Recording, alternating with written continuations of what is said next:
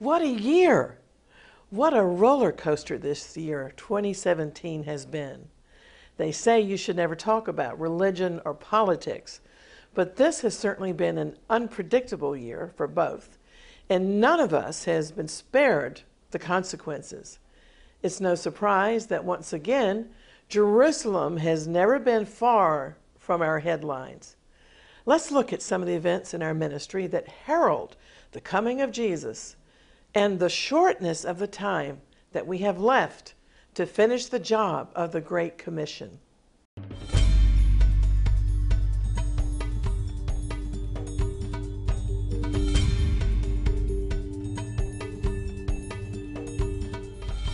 Shalom, I'm Christine Darg, and welcome to our ministry center here in the heart of the old city of Jerusalem. 2017 has been an exciting year to be alive and to preach the gospel because we're witnessing the fulfillment of Bible prophecy on an exponential scale. There have been many milestones this year. We celebrated the 500th anniversary of the Protestant Reformation the 120th anniversary of the first Zionist Congress in Basel, Switzerland, the 100th anniversary of the Balfour Declaration calling for a Jewish homeland, the centenary anniversary of General Allenby's capture of Jerusalem from the Ottoman Turks here inside Jaffa Gate, and it's been the 50th anniversary of the reunification of Jerusalem following the Six Day War of 1967. It's also the 40th anniversary of the historic visit of Egyptian President Anwar Sadat to make peace with Israel. Personally, for me, it's the 40th anniversary also of my baptism in the Holy Spirit and an opportunity to smuggle Bibles into mainland communist China and begin our evangelistic ministry in the midst of the many end time signs that Jesus told us to watch for earthquakes, wars, rumors of war, the very real danger of nuclear holocaust. The world is on the precipice of World War III. At the same time, Jesus especially admonished us to learn the lesson of the fig tree. In the Synoptic Gospels, three times we're instructed by Jesus to learn the fig tree parable.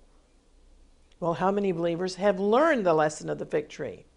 Unfortunately, not too many. Jesus' parable of the fig tree concerned the destruction of this holy city and Israel nearly 2,000 years ago. Yet that wasn't the end of the story.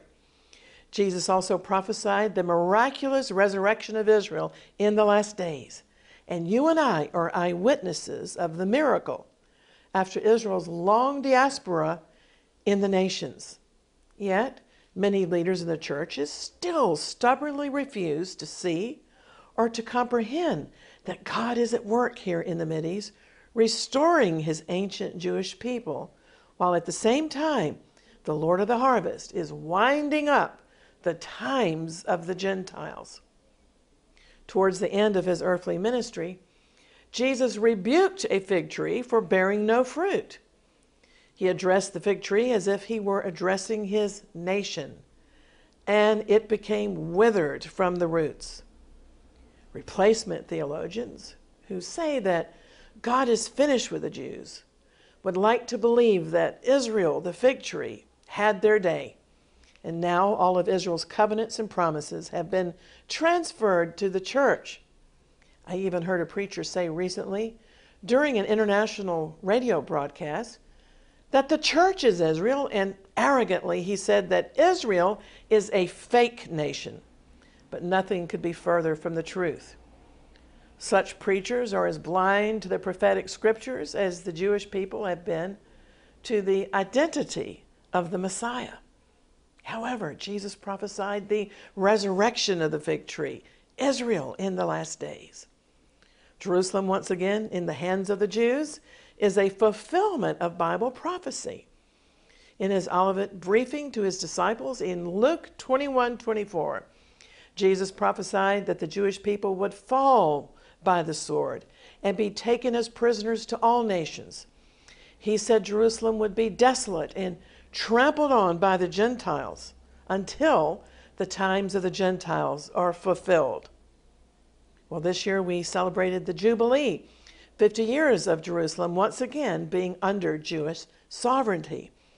And that's why, wherever we go in the world, we explain the unique times that we're privileged to be living in. And we explain what God is up to in these last days and how the sign of Israel's reappearance once again in the Middle East is a major signal to watch for the return of Jesus. At the beginning of 2017, we held our 14th annual Watchmen and Women on the Walls convocation, which always is blessed by the Lord's presence.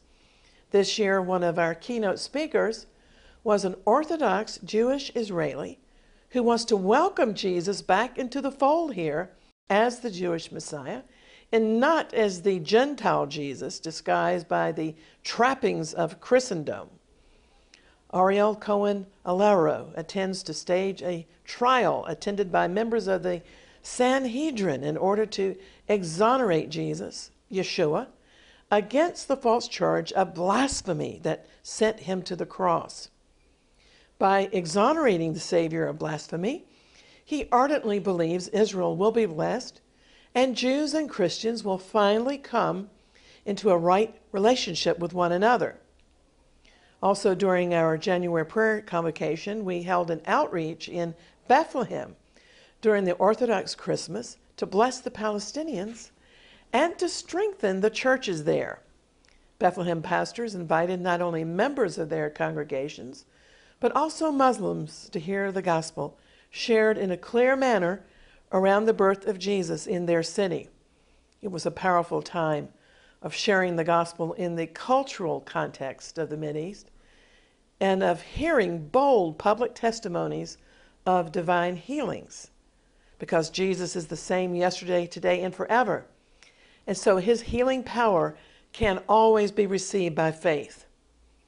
Following on our New Year prayer convocation, we took a team into the ancient Bible nation of Georgia, which we discovered to be a spiritual oasis in the middle of this region. The Holy Spirit is pinpointing Georgia as strategic for end time revival. The five crosses on the Georgian flag are the Jerusalem cross, sometimes interpreted as representing the five holy wounds of Jesus, or alternatively, Jesus and the four evangelists or Jerusalem as the center of the world with the four points of the compass.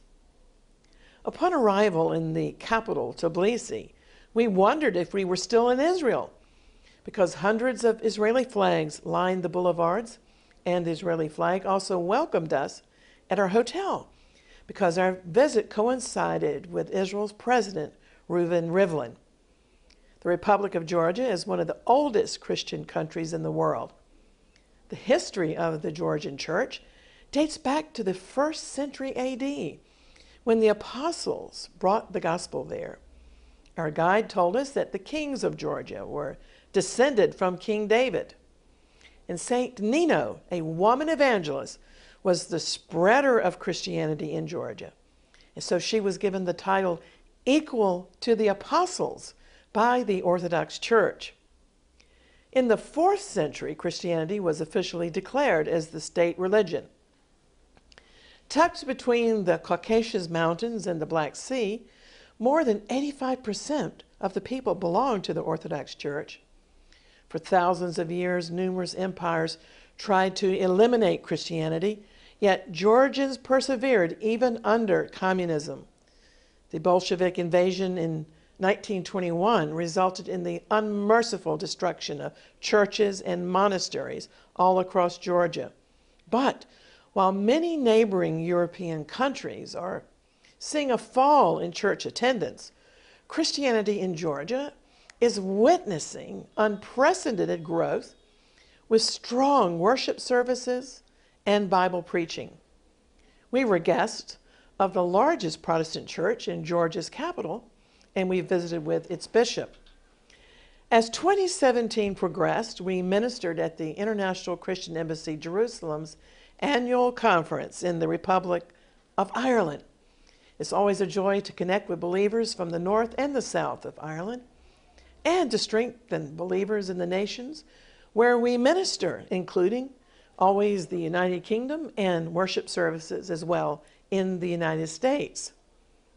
Next in our year, on our visit to Mumbai, India, we held our ministry's fifth Bible Congress in the great nation of India. And it was our first Bible Congress in the giant metropolis of Mumbai. What a city it is with a population of over 21 million. The Bible Congress was held not far from the famous Gateway to India monument that was built to commemorate the 1924 visit of King George V and Queen Mary. Now, as we prayed at this gateway to India, we believe God for the King of Glory to enter the nations in 2017 in more powerful new ways, and especially through the global tool the Lord of the Harvest has given us the internet. Indeed, through media and the internet, the Spirit of the living God is reaching the nations despite ongoing tremendous spiritual warfare and persecution against the churches, especially in the Bible lands. In our ministry, we've always included India and Pakistan as Bible lands because they were first evangelized by the Apostle Thomas, and India is referenced in the book of Esther. Today, Mumbai's slogan is the City of Dreams, and it truly was one of my dreams to minister at our Bible Congress in Mumbai that was attended by hundreds of pastors and leaders, as well as some hungry souls, such as this Muslim woman who came for healing in our prayer line. It's vitally important to ask our ministry partners to pray for us because we do experience spiritual warfare before, during, and after such massive undertakings as a Bible Congress or any gospel campaign. However, it's always a positive sign that we're being effective when our gospel efforts are opposed by the powers of darkness. As those who've ministered overseas and around the world for decades by the grace of God, we've had our share of spiritual warfare. In the New Testament, the Apostle Paul described the whole gamut of experiences that the Lord's messengers can face. Everywhere Paul went, two things started a church and a riot. Paul wrote, I've been in danger in the country among bandits and wild animals and so forth, and I've been in danger in the city. For example, in Ephesus, his preaching created a riot, and in Philippi, he was thrown in prison. So many times, Paul was in danger of losing his life through stoning and scourgings. But he said one of his great perils was actually danger from false brethren, people who claimed to be believers, but who tried to undermine and destroy his work. Tragically, a man of God or a woman of God can spend many years carefully planning and laying the foundations of a solid ministry, teaching, showing mercy, healing, and compassion, pouring ourselves out to the people and yet false brethren, a Judas, a Jezebel, or a jealous organizer, an interloper, a usurper, will try to tear down and destroy all of a faithful minister's hard work. I'm so thankful that Paul wrote out a defense for himself against so called super apostles and false brethren because he gave us his Reader's Digest of sufferings in 2 Corinthians 11. Persecution isn't anything new, it's the same age old battle our Lord said the servant is not above the master. So when we're persecuted in one place, Jesus said the strategy is flee to another. The world's a big place. We have to keep moving for the Lord. One way we continue to reach Asia is by sponsoring monthly all night prayer gatherings to pray for the peace of Jerusalem and the salvation of the Indian subcontinent. Meanwhile, here in Israel, for a couple of decades, our ministry has been holding prophetic Passover convocations. These are prophetic summonses inspired by the Holy Spirit as a labor of love to recover the celebration of Resurrection Sunday at the time that the Lord's Passion really happened in Israel. During Passover, and not during the pagan spring solstice called Easter, a time and a season that tragically was changed by the church to coincide with the pagan spring fertility festival. The church decided to divorce itself from its Jewish roots, and this error must be repaired at Passover. This year, our epic prayer journey in April was our 20th Passover convocation to recover biblical times and truths. On the eve of the Jewish Passover in Palm Sunday, we first gathered in Jerusalem's historic Christ Church for the opening session of our 20th Passover convocation. We remembered that the early Christians had commemorated Holy Week during Passover when the sacred events of the atonement actually occurred. Many believers in this generation are recovering these precious truths about the death, burial, and resurrection of our Savior at the time of Passover, the feast of unleavened bread, and the Levitical holiday called First Fruits. You see, the First Fruits feast was fulfilled by the resurrection of Jesus from the grave. He became the first fruits of the resurrection on Resurrection Sunday. Hallelujah! Also, in our convocations here in the Holy Land, we're always mindful to pray for regional security. We pray for the ongoing safety of the people of the book, Jews and Christians in the Middle East. Each year, our ministry has held some amazing Passover meals in Egypt, Israel, and Jordan. But this year, the Lord led us to stage our 20th Passover meal, called a Seder, at a most dramatic location at the gates of hell. The location is in the north of Israel in the Golan Heights at Caesarea Philippi.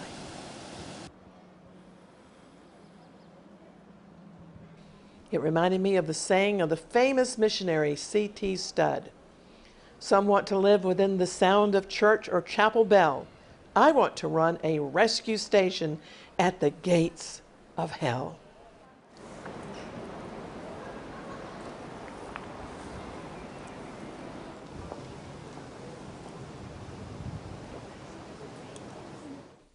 In Matthew 16, Caesarea Philippi is where Jesus asked his disciples, Who do people say the Son of Man is? And they replied, Well, some say John the Baptist, others say Elijah, some said Jeremiah or one of the prophets. But what about you? He asked, Who do you say that I am? And Simon Peter answered, You are the Messiah, the Son of the living God. So it was here in Caesarea Philippi, near Mount Hermon, where this significant New Testament event occurred. When Peter declared that Jesus is the Messiah, the Son of the living God, the Lord said, You are blessed, Simon, son of Jonah, for this was not revealed to you by man, but by my Father in heaven. And I tell you that you are Peter, meaning a little rock. And on this rock, Peter's bold confession of faith, Jesus said, I will build my church, and the very gates of Hades, death, will not overcome it. You see, Satan will never be able to destroy the living church, and even the blood of the martyrs becomes the seed for the church. Caesarea Philippi is also identified as Paneas or Banias, temple to the pagan god Pan. The church fathers believe this was also the place where Jesus healed the woman with the issue of blood. The landscape is surely a dramatic backdrop to the Lord's declaration about the gates of hell not prevailing against his church, because the ominous black rock cave indeed looks as if it's been burned by hell fire. However, this beautiful stream from Mount Hermon babbled beside our restaurant where we held that 20th Passover Seder. One of our prophetic purposes was to believe God for the end time harvest of souls. Therefore, we remembered the Lord's commission to his church to give us the keys of the kingdom. And we prayed for the protection of God's people in the Middle East. What an amazing Seder it was. God spread a table for us just 40 miles from Damascus in Israel's Golan Heights. And as our Passover convocation continued in the Galilee, one of the speakers to our convocation was a Druze, Majalli Whbee, former deputy speaker of the Israeli parliament, the Knesset, and the only Druze Israeli to serve as acting president of Israel. In our ministry, we're inspired by Daniel 11:32, which proclaims that the people who know God will be strong, not weak, and will carry out exploits, the works of the Lord. This year, during the 50th anniversary celebration of the re- reunification of Jerusalem, my husband Peter and I were invited by the chairman of the Knesset Christian Allies Caucus to become founders of the first Jerusalem prayer breakfast in Israel. 200 international leaders were invited as founders, including former Congresswoman and presidential candidate Michele Bachmann. God wants us to pray for the peace of Jerusalem because when we obey that command, we keep this city, Jerusalem, close to our hearts. In the fall, we also attended the chairman's conference of the Knesset Christian Allies Caucus, as well as Israel's first media summit. More than 130 journalists and news executives from 30 countries converged here in Jerusalem for Israel's inaugural Christian Media Summit. It truly was a significant event. Can you imagine, for example, the U.S. Congress or the Parliament in London sponsoring such an event for Christians? Yet the Jewish state comprehends the need to explain their biblical return to the land of their forefathers. We spent an unforgettable evening with the Prime Minister of Israel, Benjamin Netanyahu, and we were also hosted by Israeli President Reuven Rivlin. During the Feast of Tabernacles in October, Exploits Ministry held our fifth movable Feast of Tabernacles in a sukkah, a tent, as we rejoice before the Lord with many nations coming up to the city of the great King during this festival of great joy. In fact, Tabernacles is the time that many Bible scholars believe that Jesus was born as part of our ongoing ministry on the Mount of Olives to prepare the way of the Lord's second advent, this year we received unusual favor to erect a Feast of Tabernacles sukkah, a tent for morning worship and evening convocations. It was truly amazing, and the Holy Spirit's presence was precious during the worship and ministry time. You should often come with us if you can to join our tours.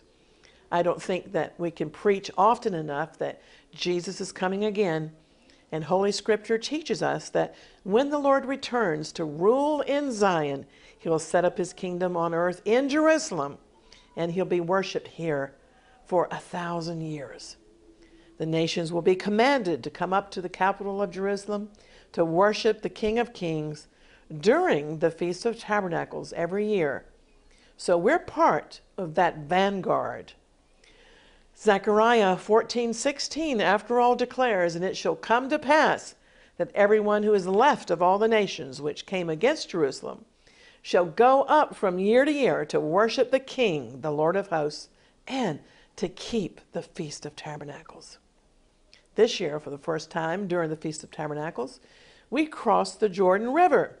We did something different by moving the celebrations of the feast of joy over to the Kingdom of Jordan, where we held an outreach to minister to Iraqi Christian refugees who were living in Amman. Part of the privilege of being led by the Holy Spirit is to accomplish the Lord's exploits as a team. We've ministered in Jordan many times, but never during Sukkot, tabernacles. We took the oil of joy of the Feast of Tabernacles, and with the help of Operation Blessing International, we staged a feast and outreach for 300 Iraqi Christian refugees. Well, a personal highlight for me this year was receiving the 2017 Peace and Reconciliation Prize that was awarded by my friend, the heroic Vicar of Baghdad, Canon Andrew White. This was given on behalf of his Jerusalem Merit organization. In awarding the prize, Andrew spoke of the things that our ministries have in common that together we stand with Jews, Arabs, and Christians in the ministry of reconciliation, truly loving all the people of the Middle East. It's our vision to take the good news of Jesus to the children of both Isaac and Ishmael.